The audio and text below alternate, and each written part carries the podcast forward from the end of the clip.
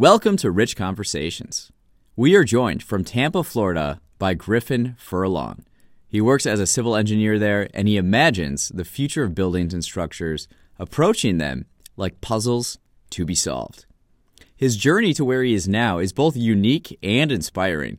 After his mother died when he was just six years old, his family struggled with homelessness for years, but he used it as motivation, and he focused on always maintaining a great mindset and committed to learning and being the best student that he could be. You know, like often, children and teenagers are encouraged that school and academics is a way out or a route to stability, uh, my experience included. And even two weeks before his graduation, upon discovering he would be valedictorian, he also experienced homelessness again. Interested in math, he studied at Florida State University and continued to push himself. In this episode, we discuss homelessness, the importance of cultivating a great mindset, and Griffin's work as a civil engineer. You can follow Griffin on Instagram at griffin dot furlong. You can also follow him on Twitter at Griffin Furlong. Get ready. This is a, this is a really awesome uh, episode. Excited to share it with you. Why don't we begin?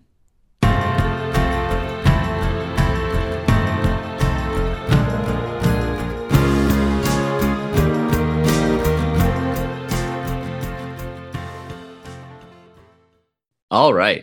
Welcome to Rich Conversations. We have another terrific episode for all of you. We are joined from Florida, Tampa Bay, Florida, by Griffin Furlong. Welcome to the show. Thanks, Rich. Thanks for having me.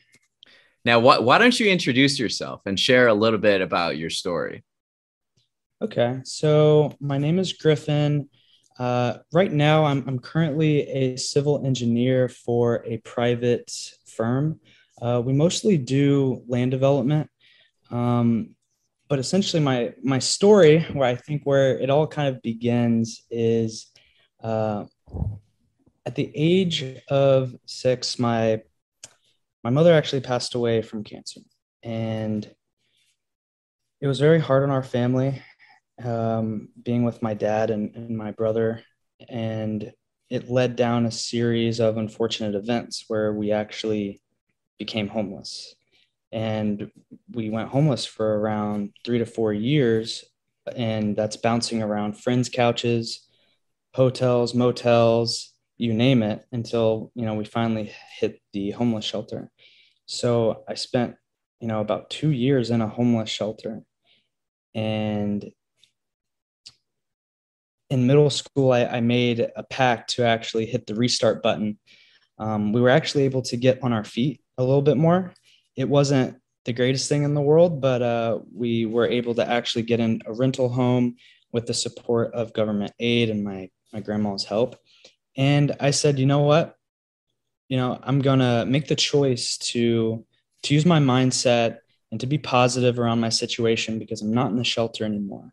So I showed up every day to class curious with a positive mindset. I would sprint to the next class, try to finish as much work as possible. I would never have homework because I would do all of my work in class. And eventually it just, it kept, it kept going from sixth grade all the way up to my senior year of high school. Um, and I, I made all A's all throughout, you know, my senior year. And during my senior year of high school, uh, we couldn't afford the rental home anymore. It was about four months before graduation where we went homeless again. And literally the next week they announced, the school announced that I was valedictorian of the class. Yeah. So a lot of mix of emotions of I'm homeless and I'm trying to take my A P exams. I'm still actually finishing up like college essays, and I'm still trying to figure out what, what college I even want to go to. And then I'm hit with going homeless again. And I actually had to stay with my girlfriend at the time, which was an, an embarrassing conversation uh, of, of basically asking, you know, for a place to stay. And fast forward to the actual graduation is uh, I actually went viral. There was a news story that was aired by my brother's girlfriend at the time, and she had sent like a cameraman to the school to film because she thought it was touching. You know, here you have like a homeless kid who just got announced valedictorian. And I was super embarrassed. I didn't even want to do it. Uh, but she was like very persistent. And um, she sent the camera guy. We did a little bit. And my friends were all like, like, what the heck's going on? The very next day, it, like, it went viral. I was on the phone with Good Morning America, the Today Show. And it, it honestly, though, it, it changed, it changed my life because I saw the power that a story could have. And it inspires me to share that with others in hopes of motivating a student going through the same thing or anyone. Um, so that's kind of, it's kind of my story. Yeah. Yeah. That's uh that's quite a story. Now, where, where were you during this time? Like, uh, what's, what state were you in? So I was, so, um, the, the hardship was mainly in Louisville, Kentucky. So between the ages of, um, when I was born up until ten years old, I was in Louisville, Kentucky, until my family moved to Jacksonville, Florida, which is about like twelve hours. Um, so I went to elementary school, all in Kentucky, and I hit the restart button, as I call it, in Florida. Um, so, yeah. So, so did you tell your friends? Did your friends know or no? In elementary school, I kept as much of a secret as I could, um, because it was it was noticeable because I rode a different bus to school. So when I when I would ride the homeless shelter bus, it was it was a small bus. It was dingy, and I was the only kid to ride the bus and get dropped off on this bus. So I think a couple of peers had an idea, but I don't think they really understood like what homelessness meant. And I think I was even trying to understand my situation too. I just kind of viewed it all as just a temporary thing of just, we're not doing very well. And, you know, one day we'll all be out of here and I'll live to tell the story. Yeah. Um, but it was embarrassing. And so, I, yeah, I, I held it, I held it in, and I, I was never really vocal with teachers either. So why, why do you think you held it in? Or, because you said you didn't really understand it really, but could you feel a stigma already of homelessness? Like, where the word homelessness, does it carry the stigma that you don't want to be labeled under that? For sure. Yeah. Like the label of being poor, like for instance, I would get really embarrassed walking everywhere and riding buses. And, um, because that just wasn't the normal. Everyone else was riding in their cars, or they had both parents to take them to the grocery store. I had to walk everywhere and take metro buses, and um, I, I couldn't invite friends over.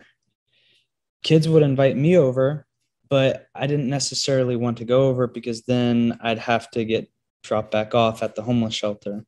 So Um, and I think the embarrassment and sort of like the understanding of, you know, my development of what homelessness even meant, um, it, it caused, it caused a lot of embarrassment because I think kids just didn't really understand. Yeah. Um, and it, and it did happen actually. Uh, a parent dropped me back off to the homeless shelter, and a couple of kids were in the car. And they were just, they were kind of just puzzled. They were like, like, this isn't a house. This isn't an apartment. Yeah. Like, who are these people outside of this shelter? Um, and I think answering those questions was very difficult for me because I didn't have the answers.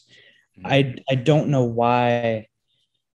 I didn't know why I was at the shelter. I, I didn't know why. I hadn't, I had an idea at the time, but once I actually got older and understood more about what was happening with, you know, our family, that um, it all sort of took shape. Yeah. Um, now we we've talked before, and that's how you kind of found me, was through my my homeless story. Ours are yeah. quite different, and the, the experiences we have, which I think, which I think hits home on the actual, what I tell people about homelessness is like, redefine, like look it up, look it up in the dictionary, and homeless, it just says persons lacking permanent housing. That's all it says. It's not, it's not a, a physical appearance. It's not a mindset. It's like, literally that that's all it is. And you have your experience as as a youth experiencing homelessness. There's there's uh I mean there's so many different situations. um I remember filling out, I was uh in a van by the Department of Human Services being taken uh from the police station. So I called I used to go to the soup kitchen on a regular basis, and uh you know, there's one of the guys there, he asked like uh, where I stayed. And I said, oh, just kind of around in the parks and stuff. And he said, oh, you know, you can get, you can get housing, go to a, go to a, a public telephone. Now at this time there were like pay phones. I don't know. This was like ten years ago. Uh, and, or a police station, and call three one one and someone will come help you out. So mm-hmm. I was at this, this police station in Chicago. And, uh, you know, I tell, I go up to the front desk and I tell them, oh, like, you know, I'm homeless. I, I need a place to stay.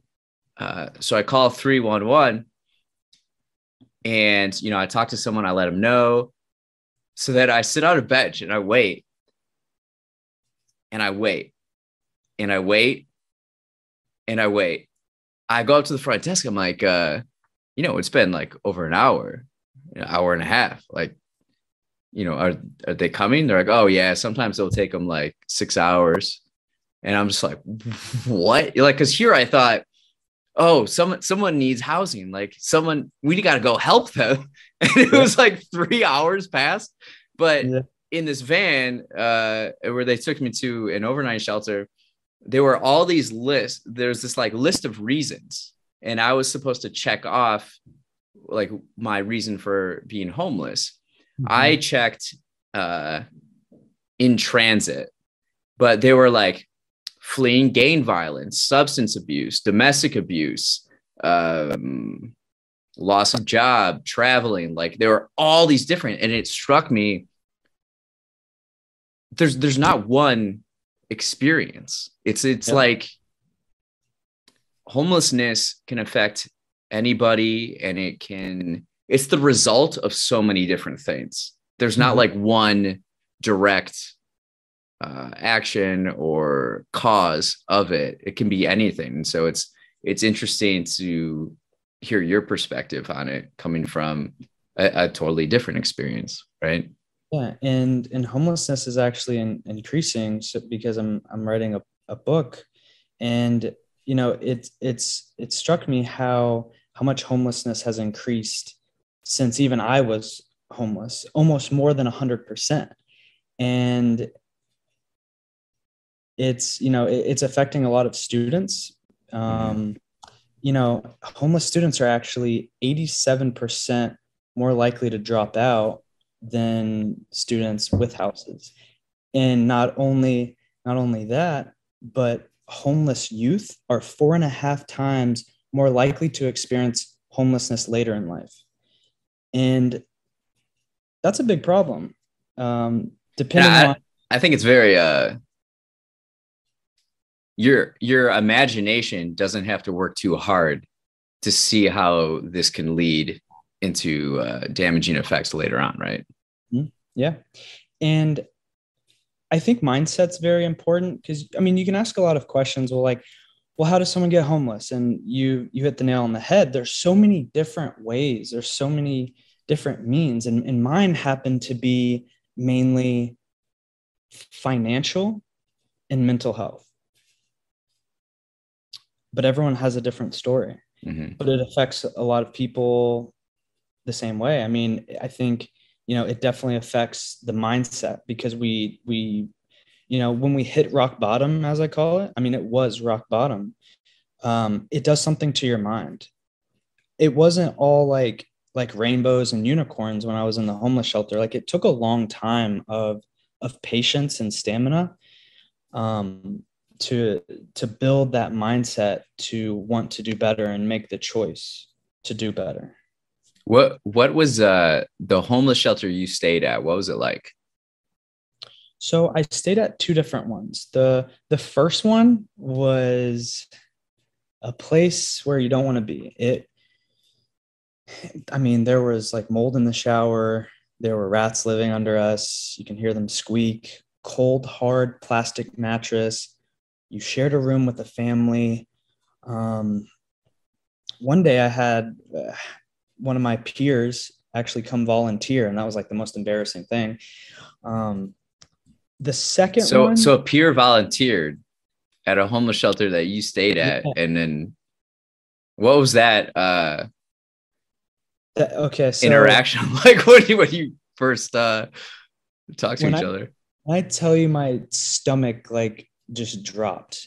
Uh, so like it was supper. It was like dinner time. And uh, there's like a little bell that rang, and, you know, you can hear everyone like, like darting to the, um, the soup kitchen. And, you know, we're waiting in line for the soup kitchen, me, my dad, and my, my brother. And, you know, I'm kind of like peeking in. It was actually one of the first few weeks, and I'm peeking in and I'm like, just seeing what's going on. And I, I saw one of the kids that was in my class, and I, I never felt just so embarrassed. And I, I was like, okay, do I come up with an excuse? Like, do I stay in this line? Do I go back to the bunk? Like, what do I do? Because I want to avoid the situation. And I, I chose to stay in the line. But as I got up, we looked at each other in the face, and his, his face just lit up. And I mean, his, his eyes told a, th- a thousand words. Yeah. Uh, he was confused. And I was kind of just looking down. There was no exchange, and he plopped his mashed potatoes on, and I just, I went back with my family and in the cafeteria, and I was just thinking of all the things, you know, that I'm going to have to deal with tomorrow at school of, of, is he going to tell people? Is he going to ask questions? And that's kind of what I've dealt with for many years of my childhood is, is all these questions that I didn't necessarily have answers to. How old were you at the time? Of that was, exchange? Of that of that experience, I was nine years old. Okay. Yeah, so pretty young. Fairly young. Yeah. But that embarrassment was real, and it like forever stays with me. Oh yeah, I bet you you still remember it. Mm-hmm. What, in your opinion, how can uh How can someone who's experiencing homelessness as a youth, how can they overcome that when they do not control the external circumstances of uh, whatever situation, parents, financial, like they're simply, you know, a child or a teenager? What can they do, especially with their mind, to stay positive and to keep moving forward and keep uh, getting better every single day? I think the biggest thing is mindset. And there's a lot of little subcategories of mindset. I, I think mindset is the absolute number one thing that can happen. That's the mindset needs to be developed. Um, I believe, in my opinion, a focused, open, aware, reflective, and positive mindset gives you a higher probability of progressing towards a realization of a worthy goal than doing the exact opposite. So if I'm not focused, if I'm not mm-hmm. open, if I'm not aware, if I do not reflect at the end of the day, then it will destroy you more than it can do, than it can provide any value. And to me, um, and it's easier said than done. That's why. It, it's yeah. Yeah. You're, yeah. Of course. So it's, it's easier said than done. And, and that's why um, I, all I can do is share my story. Um, because during my childhood, again, I, there was a probability against me. There was a, a statistic, like I said, uh, like, that I mentioned earlier. Um, I was four and a half times more likely to experience homelessness later in life. I was eighty-seven percent more likely to drop out. There's all these statistics. And at the time, you don't know about any of those statistics as like yeah. an eight-year-old to nine-year-old kid. But I think what what grew or what I grew was perspective. I often reflected at night, sleeping in the bunk of, of embarrassment. I, I reflected on it, of kids seeing me hop off this, you know, small dingy bus, or they're seeing me walking on the sidewalk with my dad carrying groceries. Um, I reflected a lot, and I eventually grew this mindset that all of this embarrassment was short-term and that I couldn't control these external factors. However, what I could control was this thing right here, mm-hmm. of, of not letting this define me, but for me to define what I'm about to do. And it took a while to develop. And to me, it just didn't, it made logical sense to use time towards a goal. And let's say if you didn't have a goal, well, that means that you're not thinking about an end product of what you're trying to accomplish. That means you're kind of just like moving through time without any direction. I feel like with a goal, or like how I like to call it, a vision, because I'm a visual learner. If I can like visualize something and see it, something that I want, something that I crave, which to me was a vision, laying in the bunk bed, I had a vision of having a house. I had a vision of being a pro baseball player. I was in love with baseball. I had a vision of just being anywhere else besides the shelter. And I would dream, and I would, I would tell myself that I was going to make it out of there one day. And that was the positivity. That was the seeing the glass half full mindset. So again, it all goes back to that mindset. Um, now let's say you're working really hard and you're trying to accomplish a goal, but no results are happening. It, it's happened to all of us. I'm sure it's happened to you. Um, well, we can actually break down in logical form what works and what doesn't work. We have the choice to give up, and we have the choice to actually form a game plan. And And I get it. Like, like things are very difficult at times, but that doesn't make them impossible. It just makes them less attractive. Yeah. So our minds make the choice on if we want to view a challenge as attractive. I believe you can build a mindset to make challenges very attractive. And that is what I've done over the time. And again, it's not easy, but it's possible. Now, is one of these steps along the way. So you have these, these visions of, say, owning a house, or, you know, um, as far as like academic, how did the academics play in? Did you recognize, okay, if I get good grades, if I study hard, this, this will provide opportunities later?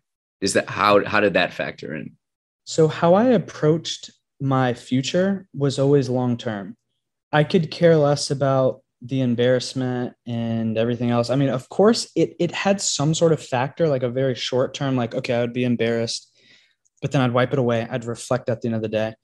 And my long-term plan was to always create a higher probability of creating success. And how I define success is how Earl Nightingale defined success. He was like a motivational speaker and author in like the fifties. Um, he defined success as the progressive realization of a worthy ideal or goal.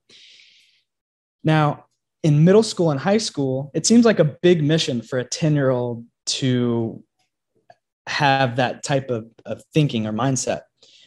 But I saw school as an opportunity for a way out. All the time, I would listen to parents and other students and teachers talk about, you know, get a degree, get a degree, like it can get you a job. So I was like, oh, that, that sounds, that sounds very, very appealing, um, you know, to make it out into the world, um, because I didn't want to work you know, I didn't want to bust my butt, you know, like doing something I didn't, I didn't love. I knew if, if I was to be curious enough and be educated enough to land whatever type of job or experience I wanted to create for myself, um, I was going to do whatever, whatever it took. Mm-hmm. So, and I was actually talking to my, my brother about this today.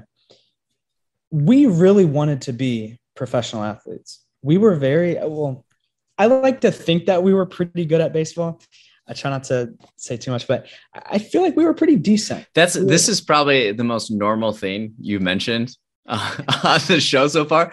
Every kid wants to be a professional athlete when they're young. Exactly, exactly. But we actually, in some sort of way, like we did have that opportunity. We had a few offers to go play um, college ball, but me and him had, we were in a different situation. We didn't have a backup plan. It was like, it was almost like all or nothing. So we had to make a really hard choice.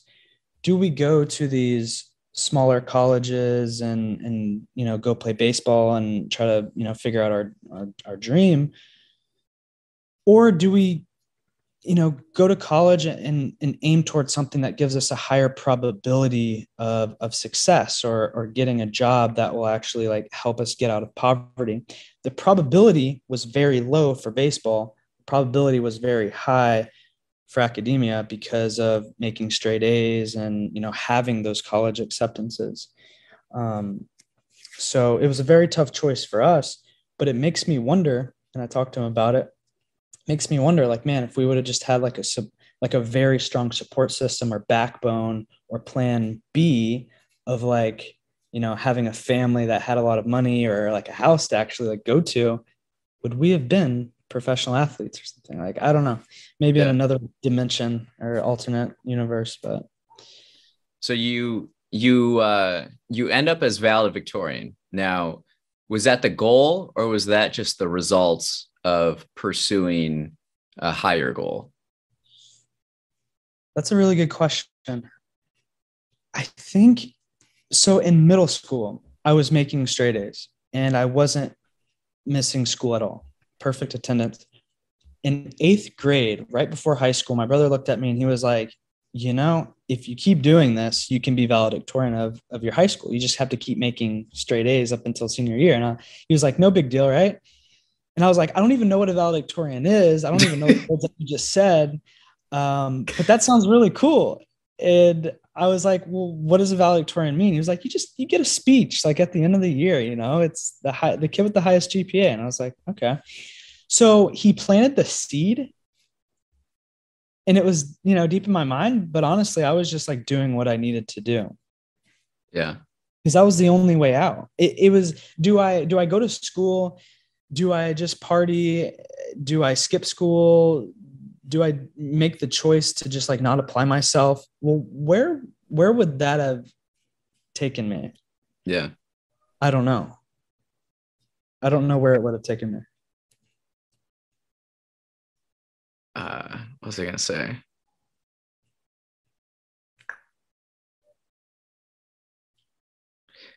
So you become valedictorian. How big is your class?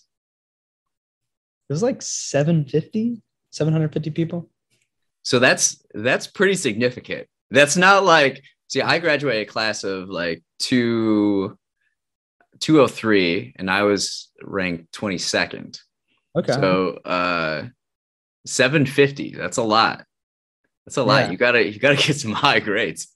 Yeah. That was, uh, that was terrifying at the, at the speech, because you got to think about it. Like, like seven hundred fifty people times like the ten tickets that they all could give out. Like it was a crowd. I was, I was see, I, I gave a speech at, at our graduation, but, and that's why I wanted, I wanted to give a speech, but I, I can't do the valedictorian route. So I went class president route. Ah, uh, yeah. So you, so you're giving a speech in front of all these people. What did you say in your speech? The main idea was about never giving up and finding a purpose. Um, I basically, you know, told the class, I, I shared my story and I basically asked them the question, are you going to live every day just kind of wandering through each day, or are you going to try to find this purpose? And even if, even if that takes time, I feel like your whole life is about finding this purpose of what you're trying to do, your, your end goal. And I, I feel like um, I left off that very vague question for them to just kind of ponder and, and think about, and just inspire them through my story to hopefully find their purpose if they weren't thinking about it. So did you share your story with everybody at, in that moment? I did. And here's, okay, here's what I'm going to tell you. I wrote my speech. Um, I wrote my speech before I was announced valedictorian. Um, I had an idea that I was going to be like the top of the class, but I, I just, I was like, man, I want to share my story. I want to get this on paper. And like, I hope this comes true. Like, I, I hope I get to share this. And so I wrote it. And after that, I never touched it, never touched it. Even after going viral on like news stations and um, like traveling everywhere, like I didn't want to change it. So looking back at my speech, I find it very funny. I open up with like a lot of jokes, but then I get really serious and everyone's like, oh crap. Like, so if I would have changed anything, I, I, I don't know. That whole delivery was, was, was interesting, but, um, but yeah. Okay, so this happens. I kind of forgot then, the real question. What was the? What was the? Um. Well, I have a new question. So, okay. so you become valedictorian. Now you're you're probably aiming to go to college. Which colleges are you looking at, and then what are you planning to pursue? What what's what has sparked your interest in um, pursuing? So, I was looking into. It was a really tough choice because, like I told you, I um I was looking into baseball. So it's like I had these three smaller schools. Um, one was like Sewanee, like a little school in, in Tennessee, Center College in Kentucky, again just small, and then like another small school in Minnesota, which is like very far from Florida. That wasn't really a tough decision, but but then on the academic side, I was looking at Vanderbilt. I was looking at Duke. I was looking at Georgia Tech. I applied to Dartmouth. I didn't get into Dartmouth. Um, and then a couple Florida schools. I was really into uh, U C F, which is Central Florida, and then finally F S U. I mean, I had applied to over like twenty, thirty different colleges, but those were those were my set ones. Okay. And I finally chose Florida State because my brother went there, and I toured there and I fell in love. I fell in love with the campus. I fell in love with the energy, and people laugh at me. They're like, man, you went to the party school with the football team. But it was like, I don't regret a single thing about that school. It was like, it was the best time I ever had. And I made many connections that'll last a lifetime. So, um, so yeah. So my major though, so you asked um, like what I was trying to pursue. I really loved math all throughout middle school and high school. And I didn't know much about other professions, to be honest with you. I, I was just a kid who was just, just trying to get educated, just trying to learn as much as I could. I, I didn't really know about like the real world outside. You know, I, yeah. I didn't really know what the different type of engineers are, or the different type of doctors or anything else that you can be. But it was my senior year of high school. My calculus pull, my calculus teacher pulled me to the side after class, and she was like, "Hey, like you're like really good at this. Like you, like have you thought about your major yet? Like what do you want to be?" She was curious, and I was like, "I have no idea. I have no idea, but I know I love math." And she was like, "You should be an engineer." And I was like, "Okay, I have no idea what that even means." Um, but I'll check it out. So she kind of planted the seed, and I actually started Florida State as a math major, but that seed, you know, I, I had to, she mentioned engineer, and I think it was like the third week. I was like, okay, yeah, uh, I'm going to be an engineer. So I chose mechanical engineering, not knowing what the heck that even meant. Um, but I, I eventually, uh, after going through some of the classes and the prerequisites, it's all the same. a mechanical engineer, civil, electrical, you're all taking calculus, you're taking physics, you're taking chemistry. So I had time to figure out like what I wanted. So I had a realization as I was kind of diving in and learning more about each, uh, each industry. I, I was like, man, civil engineering is very practical. Uh, there's so that many- sounds like some, so someone who likes math. Hey, that sounds pretty practical. yeah, yeah, I like logic. What's so, the higher probability? That- I'm I'm a numbers guy. I'm like a logic guy. I follow logic typically. Um, so so yeah. It, I mean, I could have been so in civil engineering. I know you had a geotechnical engineer on on one of your. I listened to that one. Yeah, um, we've had we've had a few number of engineers. We haven't had. We had a mechanical engineer on, but he was talking about his hobby. He was, he's got telescopes that he like explores okay. space with. Oh, that's awesome. I wish yeah. I had one of them. Um, yeah, we had a geotechnical civil engineer from, from Egypt. Yeah. I listened to that one. That one was, was really unique, but, uh, yeah. So freshman year, I had to, I had to explore like what I wanted to be, but I saw that civil engineering, you can be a geotechnical, you can be a transportation engineer, you can be a land development, water resources. There's so many different types of civil engineers. And I was like, well, I'm going to take the one that has the higher probability of like finding a little niche, you know? And uh, I, I finally chose civil engineering. And at the end of the day, whatever engineering you, you chose, it was all about solving some sort of problem. And I don't really have a unique story like some people where they're like, yeah, when I was a kid, I used to like rebuild things. I would like, you know, break it apart, put it back together. Like yeah. I really loved Legos. All I got for Christmas was Legos. Honestly, I just, inf- I fell in love with the language of math. And once I got to college, I started viewing the world in a different way. Everything was a number. And it was opening my mind up to the possibilities. Like after leaving physics class, I was just like mind blown. The building you and I are in. Engineers have studied every. I got just right here, just physics, physics books. See, okay, quantum theory. That's that's like stuff you can't really see, but, um, but like yeah, like the like the building that we're in, like the soil was studied, like the foundation underneath, the structure. To the water and sewer pipes that are coming to your house or wherever you are at right now, travel to you so you can do your business.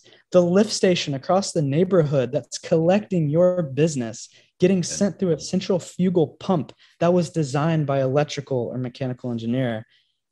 I mean, everywhere around us is a mathematical equation, and there's just a full language uh, around us. And it's just like, that's kind of what I fell in love with. And that's kind of how I was drawn to engineering. So it's like there's all these puzzles to be solved, and you yeah. find joy and pleasure in solving all these puzzles. Yes. Yeah.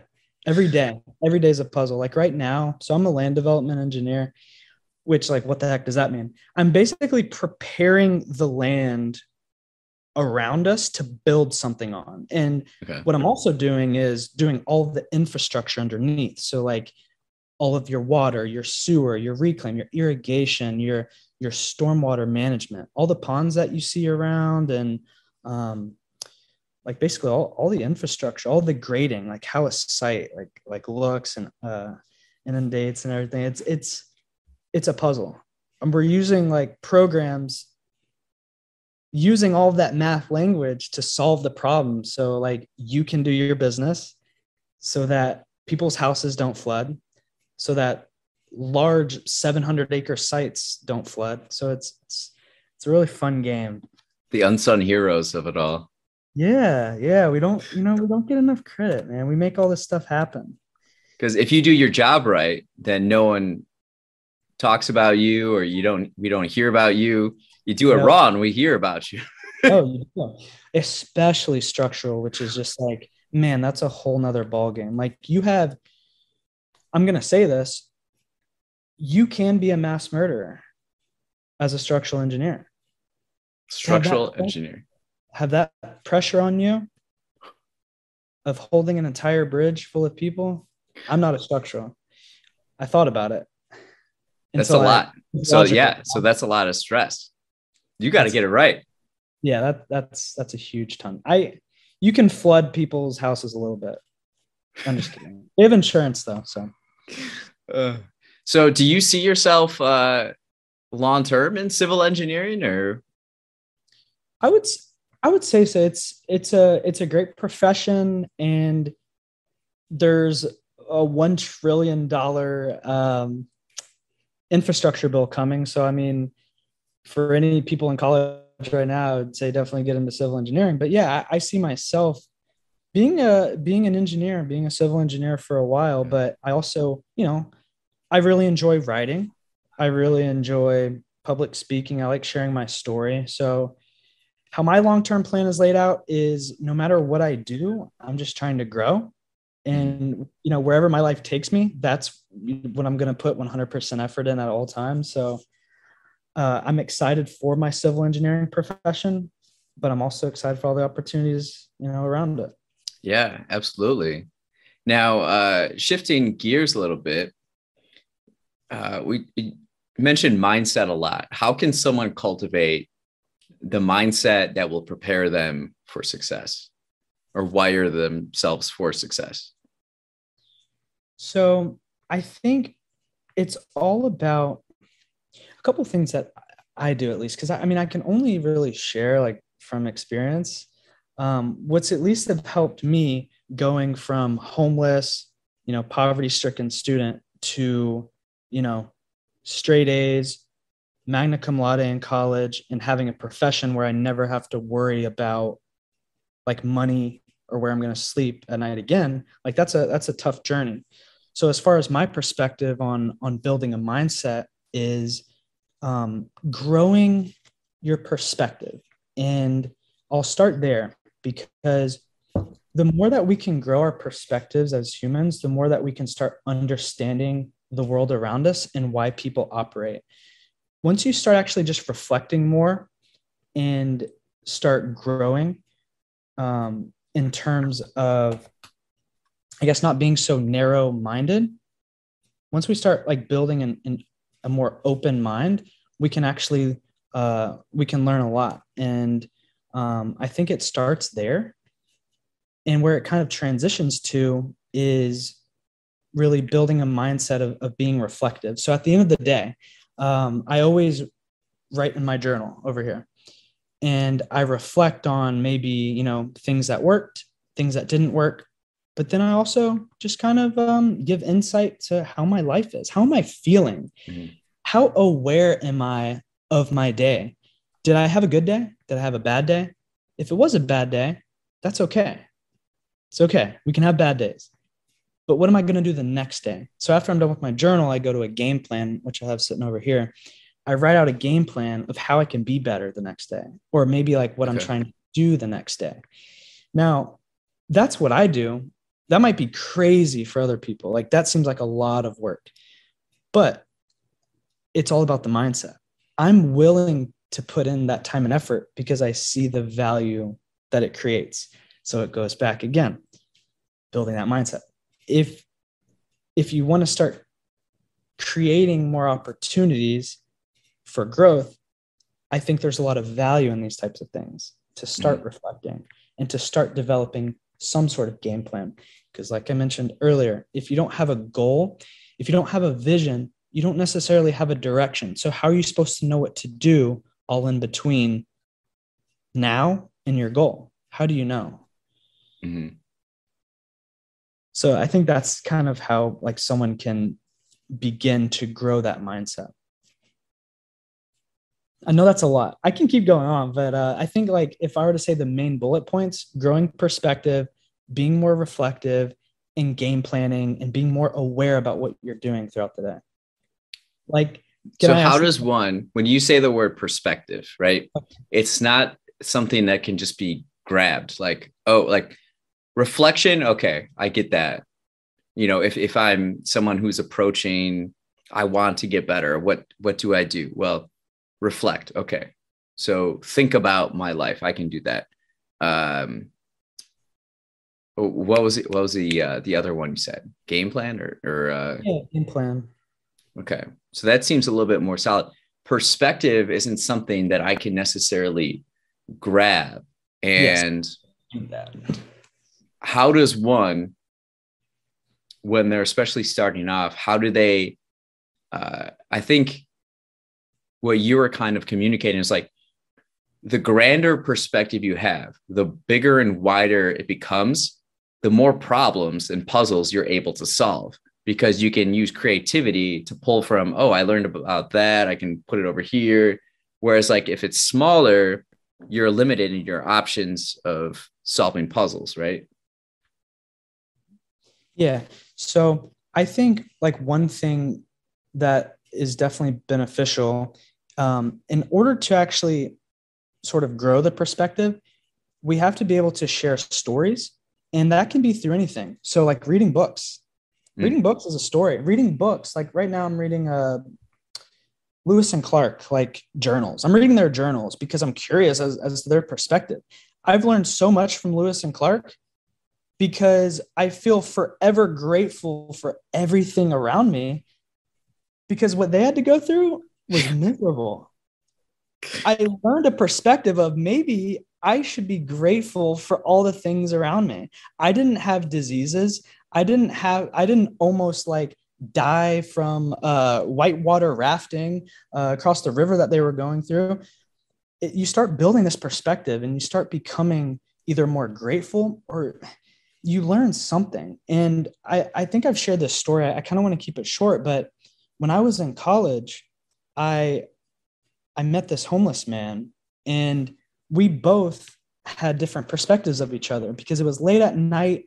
He had approached me, and it was just the situation. It was, uh, I was startled because I was alone and it was dark.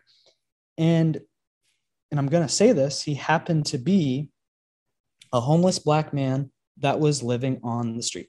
I happened to be what appeared to be a preppy white boy with like a nice watch and like a Ralph Lauren polo and, and stuff. Yeah. We shared our, he shared our perspective. He, all he wanted was help. And I turned away and I, I didn't want to help him, but I made the choice to help him. I walked away, but I, I came back. I went to the store. I went to the, like the little mart. I grabbed him some food and I sat down and I talked with him. And he was like, man, like, thank you. Like no one ever even looks at me in the eyes. And, you know, people like you, like, you know, not to bash you, but people like you, you know, with, with dad's money and just, you know, you have everything in the world, you know, I, I'm just invisible. And I'm like, oh, what? So here, you know, we're sharing our perspectives.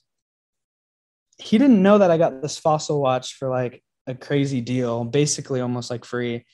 I got the Ralph Lauren polo at Plato's Closet. I was homeless years prior. I have no dad's money. My dad doesn't have any retirement. He's sharing this perspective of me, of what he thinks, just based on how I'm looking. But until we actually sat down and had the conversation of sharing our perspective, we had we had no idea. And we we talked, and we actually had more in common than we thought. We, we were both from Kentucky. We both had drive. He was trying to get back to Kentucky to get to his family. He just happened to have a series of unfortunate events happen, just like me. But I, we never would have known if we never sat down and actually talked to each other. So when I'm sharing this, grow your perspective, it's all about sharing stories and having an open mind and, and growing as individuals, of trying to learn something, being curious about people, being curious about how the world actually works. Because when you narrow your mindset, you're narrowing all of your possibilities. I learned so much from that experience, and it actually inspired me to write. If I would have never had that experience, I would have never written about it, and I maybe wouldn't have been inspired. Yeah. So growing your perspective can change your life and your mindset. Yeah, that's a great way to put it. Great story too. Stories, such a huge part of the human experience. Mm-hmm. Uh, shifting gears a little bit again. Um, do you have like three, three people or things or books that have influenced your outlook on life? So let's see, I, I want to start, my, my family listens to this, which they probably will. They'll, they'll find this funny. I, I really like, as far as like financial and just thinking about like value and things, I think about The Millionaire Next Door. That's changed my whole perspective on money and value and what's really important. When I was a kid, I didn't grow up with very many things. So early on, I learned a lot about like what things are actually worth. And we basically, as humans, define value to certain things. But once I got older and read this book, I was like, man, I do not need for myself a fancy car or to spend large amounts of money on like nice things, clothes, anything. And that's changed my whole perspective on the way that I live life. So I, I would definitely recommend that book. So this book is by who? And let me actually get it. Uh, let's see. If you don't mind. Yeah, go ahead. Uh, I got like a big stack of books over here. Let's let's see what I got. Oh, it's heavy. Okay. I should know authors. I, I need to do a better job at, at memorizing this thing.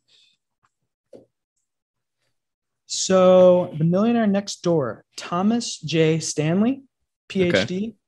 William D. Danko, P H D, The Surprising Secrets of America's Wealthy. Millionaires aren't who you think. They really aren't. They're hardworking people who save a lot of money and live below their means. I'm like, wow, that is incredible. You can really change your life because it's all about security. People about people think retirement is just like, you just like stop working. No, retirement is a plan so you can have enough money to be able to do whatever the heck you want to do. Mm-hmm. That's what retirement is. I never knew that as a kid. I just thought it meant you quit working. Yeah, you go sit on a beach or a cabin somewhere. Yeah, that's what I thought. So you die. Yeah, that's that's exactly what I thought. But no, like things actually cost money. So yeah. Okay. So two two other influences. Um, I'm looking at these other other books. I'm trying to think of people. I mean, I'll say just a very general group of people are teachers. Uh, I'm a teacher at heart, and having a really good teacher or mentor, I guess I could say, teacher, mentor, interchangeable.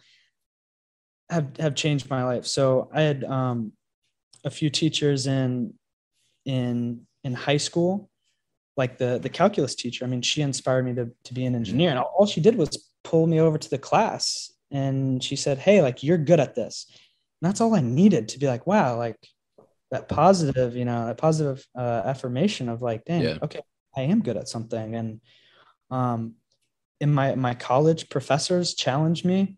Um, So really, I just want to give a big shout out to the teachers and the professors that have, that have shaped my mind and, and challenged me to uh, to think outside the box. Um, I'm looking over here at my books. I I want to give a special shout out to my brother. I mean, he's my he is my biggest mentor. So him. Uh, but if I if I have to give one more book, I mean, you can't go wrong with How to Win Friends and Influence People. You just you can't. It's a classic by yeah. Dale Carnegie. If you literally like follow those guidelines, I mean, you will see a significant impact in, in your day. Like just being kind, like actually does something. You'd be yeah. surprised. Yeah.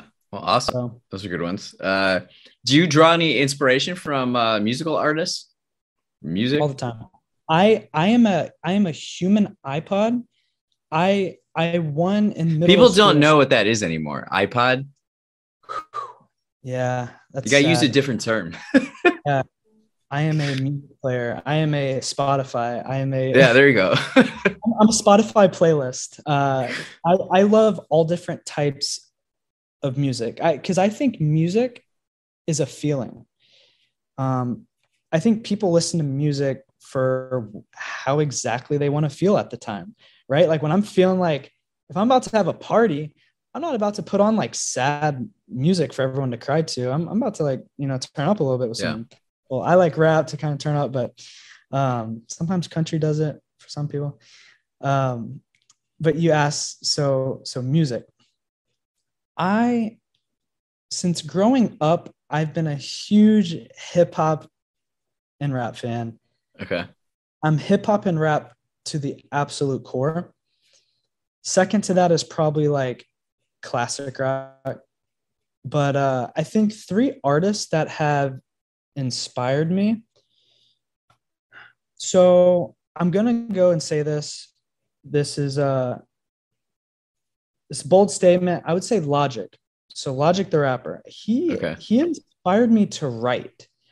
So I listened to his albums Under Pressure and Incredible True Story on the way to college. And right when I got to college, it inspired me so much that I began writing lyrics. And mm. I loved his flow. I loved his storytelling, his concept.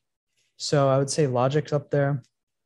I would say Kendrick Lamar inspired me to think deep and build okay. sort of like my own perspective of my writing and to do a better job at writing, because Kendrick Lamar is just absolutely a mastermind at like different rhyme schemes, um, different like feelings, cadences, expressing major themes in his work. Like good, yeah. uh, Good Kid, Mad City is just like unreal. Um, To Pimp a Butterfly, this is probably like a, um, To Pimp a Butterfly, I don't know if many people would agree with this. I mean, it won a Grammy, but To Pimp a Butterfly is just an absolute masterpiece of, of just of jazz, funk, soul, incredible rhyme scheme, mm. storytelling. Um, I throw that on a lot, actually. I've been listening to a lot of Kendrick, Kendrick Lamar. Um, and then, honestly, lastly, I mean, I'm just going to keep it rap. I, I really love J. Cole. He uh, he's just more fun to me. He um, I like his rhyme schemes, too. He's more of like my my fun rapper. Uh, I throw him on if I'm working out. I mean, I can throw on any album. Um, but, you know, I will tell you, though, even though those are my favorites, like, actually in rotation right now is is honestly none of them. Uh, okay. Kendrick a little bit, but I've been into a little bit like alternative, I guess, or R and B. So I, I've been throwing on Tame Impala. Uh, Dude, Tame Tame Tame Impala's my guy. Yeah, that is like unreal. It's the Slow Rush album and Currents. Yeah. Half the time, I don't know what is being said, but it's a feeling. It's like an energy. Yeah. It's it, like, to me, that's like a productive, like I throw that on if I'm trying to get productive or I guess feel some type of way. Um, Frank Ocean's good too. R and B. Okay. I think he's actually one of the, the top R and B artists of, of our time. I just don't think he gets like a lot of, a lot of credit. I don't know mm. if he's won Grammys, but that's kind of like what I've been into recently. Yeah, that's a good uh that's a good what do you call that? Good stable of of uh artists for sure. Uh okay, couple couple last questions here. Okay. This was one of my favorite favorite questions. What are you curious about recently? It's funny it's funny you asked that, because I'm curious throughout the day and I'll actually like bust out like a journal or like a you know, I go into my phone and I write stuff down. Mm-hmm. So I will share to you, with you like what I've written down this week. And look, it's just random thoughts. So this week I thought of uh, sort of how humans are cyborgs and how we're getting closer and closer to being an outright robotic machine. I don't know how to get anywhere without Google Maps. Snapchat stores my memories and Facebook. My Apple Watch tells me when to breathe, when to drink water. Who needs to memorize information? I have Siri, Alexa, Google. We communicate through text, emojis, and I'm just, I've been curious as to like, like when are we just going to be implemented into just a machine? And what I started thinking even more deeply about too was, I don't want to sit around a machine, because who, who wants to know it all? If people can just Google every answer, what's the fun? What's the fun in like not knowing an answer and like investigating a problem? I don't want to be at a, a party and have like this robot like tell me everything. Like, no, I, I want to investigate with the team. I don't I don't think we'll run out of problems. I think I think I think we'll we'll continue to find problems. Do you know what I mean though? Like, okay, you know how when we don't know something, we're like, oh, just Google it. Well, yeah. I actually like hate that. I, I like, I actually like trying to like think about it. I'm trying to find this this book. Have you read uh, Homo Deus by Yuval Harari? I have not. Homo Deus. Oh, I'm here not, it is. I'm gonna have to write that down. Yeah, I don't have the book cover on it, but uh, I definitely recommend this. This is the book I read it in probably like twenty eighteen, twenty nineteen that really spurred me in the direction of technology and science. Okay. Um, it really captivated me. So he wrote Sapiens, which is somewhere yeah, heard- over there. So Sapiens is like a history of the human species. And this is about the future of the human species. Nice. So it's uh, it's, it's very so interesting. You, you'll enjoy it a lot. That. Is it a couple of the same concepts that I'm talking about? Like basically how we're going to be a little bit more just cyborgs or machines or no? I mean, we kind of are machines, but. Yes, yes and no. Mainly yes, but everything. So at the top of the human agenda, it used to be like, how do we solve, how do we solve, uh, if we're talking about problems that the human species has? War, disease, and famine. That until until the twenty-first century, that's what we were focused on. But now, for the most part, you know, granted, we have stuff going on in Europe right now, but like for the most part, the whole human species has solved that. So what do we put at the top of the human agenda now? People want to live longer, healthier, and happier. So we're going to see revolutions. Uh, and the information revolution has, has allowed this uh, to become possible. But now, like the biotech revolution is happening. Uh, we have so many different technologies. Our technologies and knowledge are getting put into ourselves, biology. How do we, yeah. how do we improve these, uh, these, these faulty things? Because we're, you know, uh, so Genetic. so a lot, a lot of, a lot of it is driven with that, and now uh, humans are hackable. As far as like we know by studying the brain, we know that when you go on this thing right here, we are trying to get, you know, certain responses from you, and we're using game theory to mm-hmm. have your attention and then commoditize your attention and sell it to us. It's it's pretty wild. So you have to like what he describes is the two most important skills of the twenty-first century are cognitive and communication, because mm. technology is compounding at a rate that humans can't keep up with. And you might be told this information or this knowledge, but a year from now, it could be vastly improved or different. So you always have to prepare your mind to be adjusting this like mental agility and be able to like think, critically think about the world so you can always adapt and adjust with the changing time and also understand what's happening and communicate to others. Those things, uh, cognitive ability and communication are two skills that will will not uh, become, uh, outdated or antiquated in the twenty-first century, whereas like many others could be, you know? Yeah, that's interesting. And yeah. it, it's interesting that you mentioned like, okay, now we aim to live like a longer life and more happiness.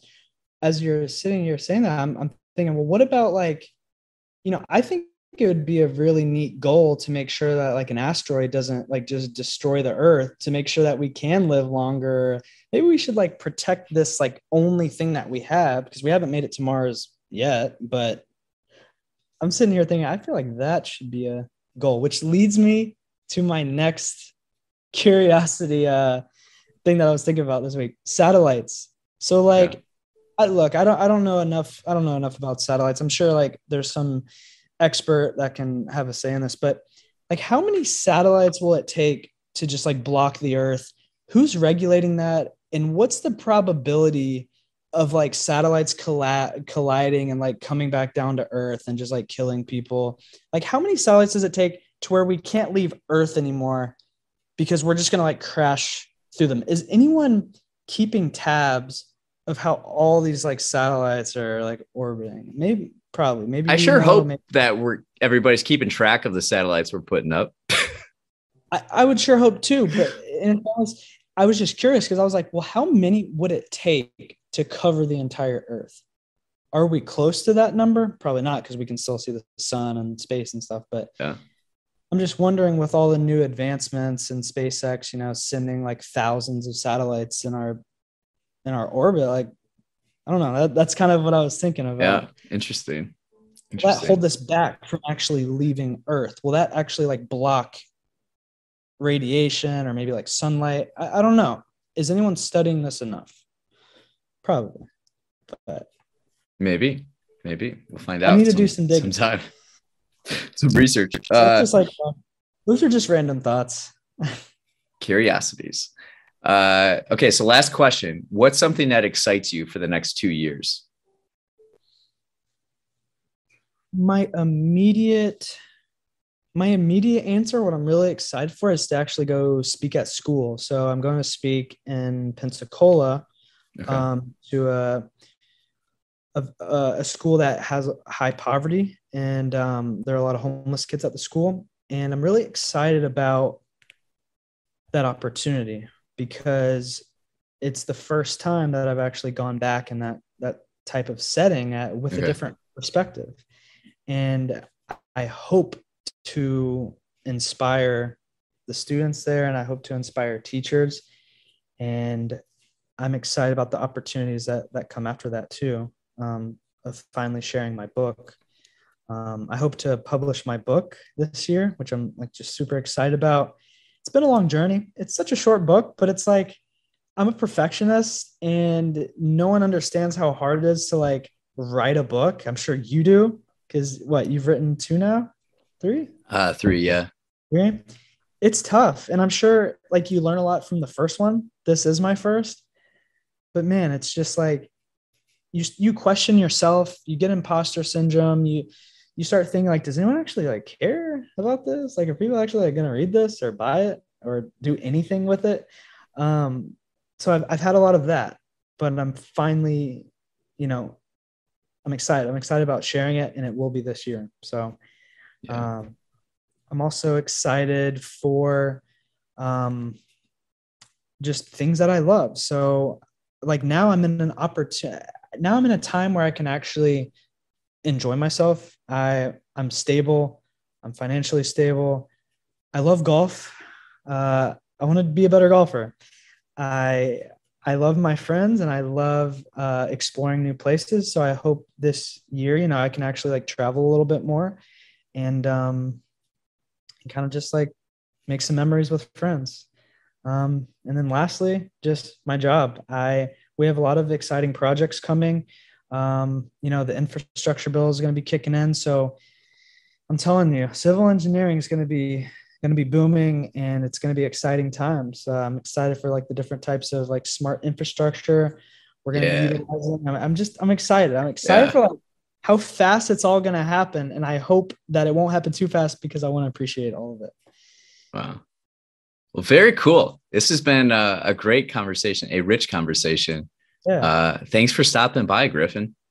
Yeah, I, I really appreciate you having me on. Um, I'm, I'm just to be able to to share my story and, and be here. I'm I'm grateful.